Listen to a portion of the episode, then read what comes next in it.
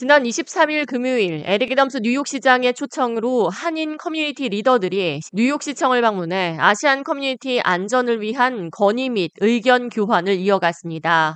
이번 초청은 공공안전 불안과 이로 인한 한인들의 피해 상황에 대해 한인 커뮤니티가 시장실에 서한을 보낸 지 한 달 만에 성사된 것으로 뉴욕시 행정부는 향후 정기적으로 한인 커뮤니티를 만나 협의를 이어간다는 방침입니다.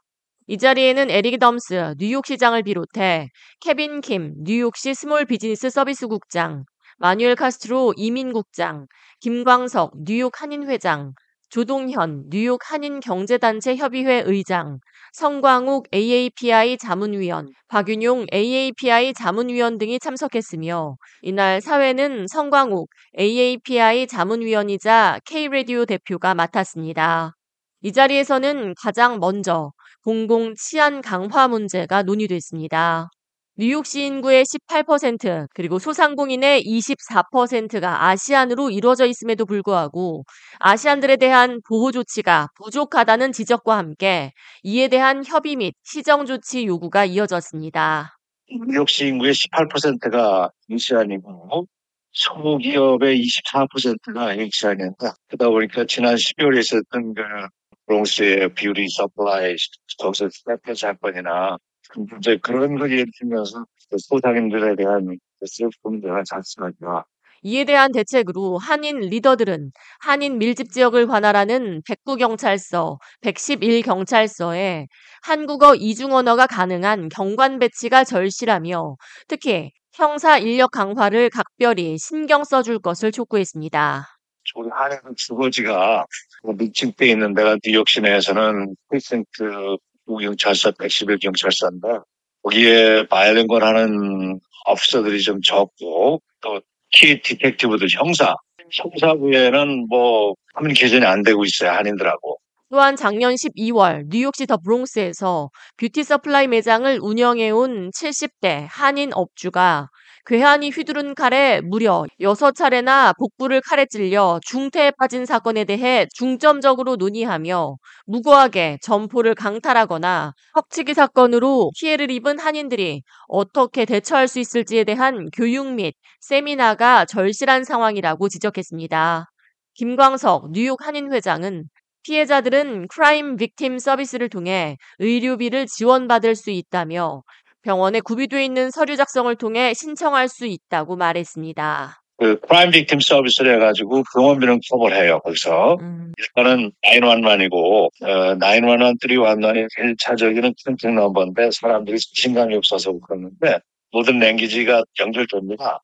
그런 것도 좀 교육을 시켜드려야 될 것 같아요. 또 한인 소상공인들의 매출이 아마존과 같은 대형 온라인 유통업체로 인해 타격을 받고 있다는 지적과 대책도 논의됐습니다.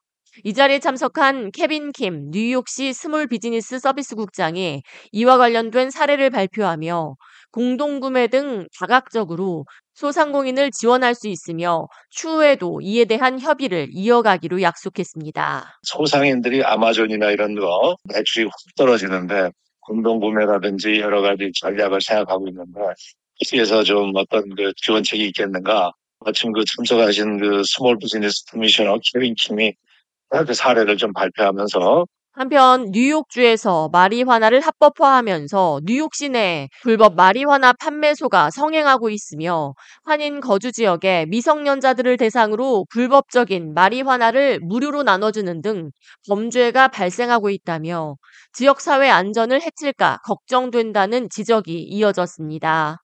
하지만 이 같은 마리화나 합법화 및 판매 자격 관련 업무는 뉴욕 주에서 관할하기 때문에 뉴욕시 차원의 법안 마련이 시급하다는 내용도 논의됐습니다. 마리화나 건에 대해서 그 불법 마리화나 을 치는데 심지어는 그 사람들이 조그만 봉지에 담아가지고 무료로 애들한테까지 배합하는 실정이니 이것을 시 차원에서 정리해야 되지 않느냐. 시장이 스테이트에서 관할하기 때문에 뉴욕시에서는 어떻게 할 수가 없구나. 그래서 법령을 제정해서 특히해서 이것을 뉴욕주는 2021년 세수 확대를 목적으로 21세 이상 성인을 대상으로 한 기호용 마리화나 사용을 합법화했지만 이후 뉴욕시에는 면허 없이 마리화나를 판매하거나 불법적인 제품 판매, 미성년자 대상 불법 판매 등 불법 마리화나 판매 업소가 1,400개 이상 적발되는 등 사회적인 문제로 떠오르고 있습니다. 특히 10대들이 마리화나 불법 판매소에 쉽게 드나들고 길거리에 삼삼오오 모여서 사용하는 등 문제가 심각합니다. 또 성인이라 할지라도 근무 시간 중에 또는 운전 중에 마리화나를 사용하는 것은 제대로 단속하기 어려우며 이는 마치 근무 시간에 술을 마시는 것과 같은 환각 증세를 유발할 수 있어 위험하다는 시민들의 불만이 이어지고 있습니다. K-레디오 이하입니다.